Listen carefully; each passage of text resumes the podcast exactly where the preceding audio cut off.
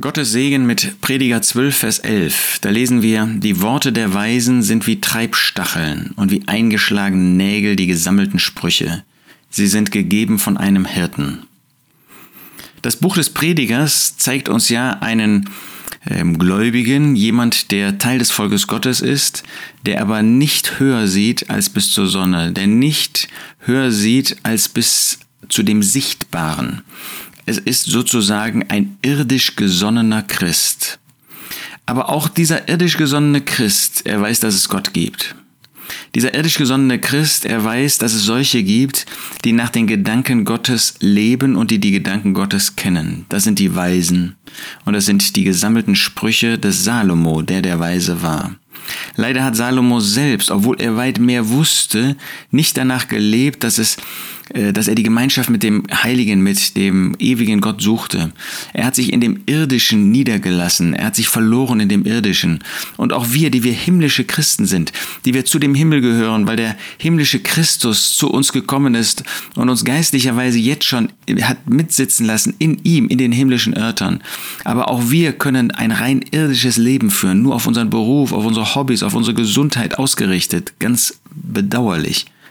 Aber auch wir erkennen, dass die Worte der Weisen solcher, die ein himmlisches Glaubensleben führen, wie Treibstacheln sind. Treibstacheln, das ist ja ähm, dieser Rinderstachel, den wir auch bei dem Schamgar finden in Richter 3, mit dem, ein, mit dem das Vieh damals jedenfalls angetrieben wurde.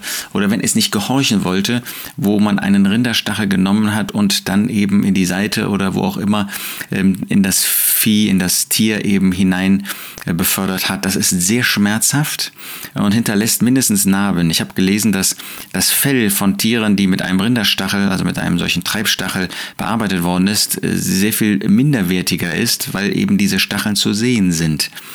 Und es erinnert uns daran, dass wir oft, weil wir so irdisch gesonnen sind, solche Hinweise durch Gottes Wort, durch solche, ähm, die Einsicht haben, nötig haben. Das Gottes Wort nennt das Warnung, nennt das Ermahnung, nennt das Tadeln, nennt das Zurechtweisen, nennt das Überführen. Haben wir das nicht nötig? Und wir erkennen das, dass das weh tut. Ja, das tut weh, wenn ich auf das Irdische gesonnen bin und mir deutlich gemacht werden soll, dass wir eigentlich eine ganz andere Berufung haben. Eingeschlagene Nägel, das tut ja, es tut ja weh, ähm, wenn Gott uns durch sein Wort oder durch seine Diener auf solche Dinge hinweist. Aber dann fügt er hinzu, äh, Salomo, sie sind gegeben von einem Hirten. Ein Hirte liebt. Ein Hirte ist nicht jemand, der einfach nur hart ist. Ja, ein Treibstachel und ein eingeschlagener Nägel, das ist hart. Aber er ist gegeben aus Liebe. Wenn der Herr uns züchtigt, dann ist das aus Liebe. Dann ist das nicht, weil er uns Böses will. Im Gegenteil, er ist uns gut. Und so wollen wir dieses Bewusstsein haben, dass ähm, auch der Tadel, auch die Zurechtweisung aus Liebe geschieht und dass das auch von denen, ähm, die eben hier als Weise, als gesammelte Sprüche bezeichnet werden, dass wir das annehmen wollen, nicht, dass sie uns böse wollen. Wenn etwas wehtut, dann sind wir gleich auf halb, halb acht Stellung. Nein, und Gott möchte uns gut. Und auch die Diener des Herrn, sie, äh, sie tadeln nicht, sie warnen nicht, sie weisen nicht zurecht, weil sie uns irgendwie wehtun wollen, sondern weil sie den Herrn lieben und auch uns etwas Gutes tun wollen.